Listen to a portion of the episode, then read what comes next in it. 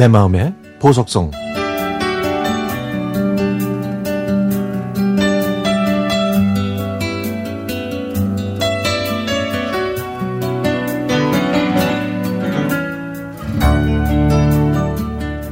70대가 돼서 가야 할 곳이 복지관이라고 생각하니 왠지 모르게 서글펐습니다. 저는 절대 안 늙을 거라고 생각했는데 그건 그냥 제 욕심이었죠. 나이는 누구에게나 공평한데 제가 왜 그렇게 놀라고 겁을 냈는지 혼자 중얼거렸네요. 저는 처음 방문한 노인복지관에서 노인들이 할 수 있는 프로그램이 엄청 많다는 걸 발견했습니다. 지금까지 시간이 없어서 못 해봤던 취미 생활도 할 수 있는 곳이 바로 복지관이었죠. 제 적성에 맞는 프로그램을 선택해서 이용하면 살아가는데 도움이 될 일이 많아 보였습니다. 건강이 허락하지 않는 어르신은 물리치료도 받고요. 체력을 증진하는 공간도 따로 마련되어 있었습니다. 제가 처음 복지관에 간 날 침대에 누워서 머리부터 다리까지 마사지를 받았는데요. 아니, 누가 제 등을 그렇게 시원하게 두들겨 주겠어요? 아, 물론 기구를 이용하긴 했지만 그 시원함이란 말로 다 하지 못할 정도였습니다. 이곳 직원들 모두 자신의 부모님을 대하듯 친절하게 아버님, 어머님, 어르신으로 부르는데요. 아니, 오히려 저희가 더 미안함을 느끼게 되더라고요.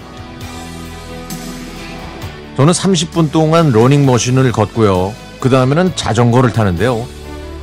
그러면 안내원은 무리하지 말고 몸에 맞게 천천히 운동하라고 지도해 줍니다. 나이 든 사람들한테 부족한 것이 바로 운동 아니겠어요? 이 복지관에서 하는 운동으로 건강도 지키고 삶의 활력도 찾을 수 있어서 참으로 다행이라는 생각이 듭니다.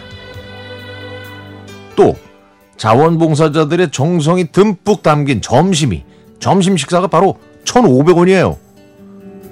아, 밖에서는 국수 한 그릇이 7, 8천 원인데 어떤 거는 뭐 만 원이나 넘죠. 이곳에서는 단돈 1,500원이면 점심 한 끼를 해결할 수 있습니다.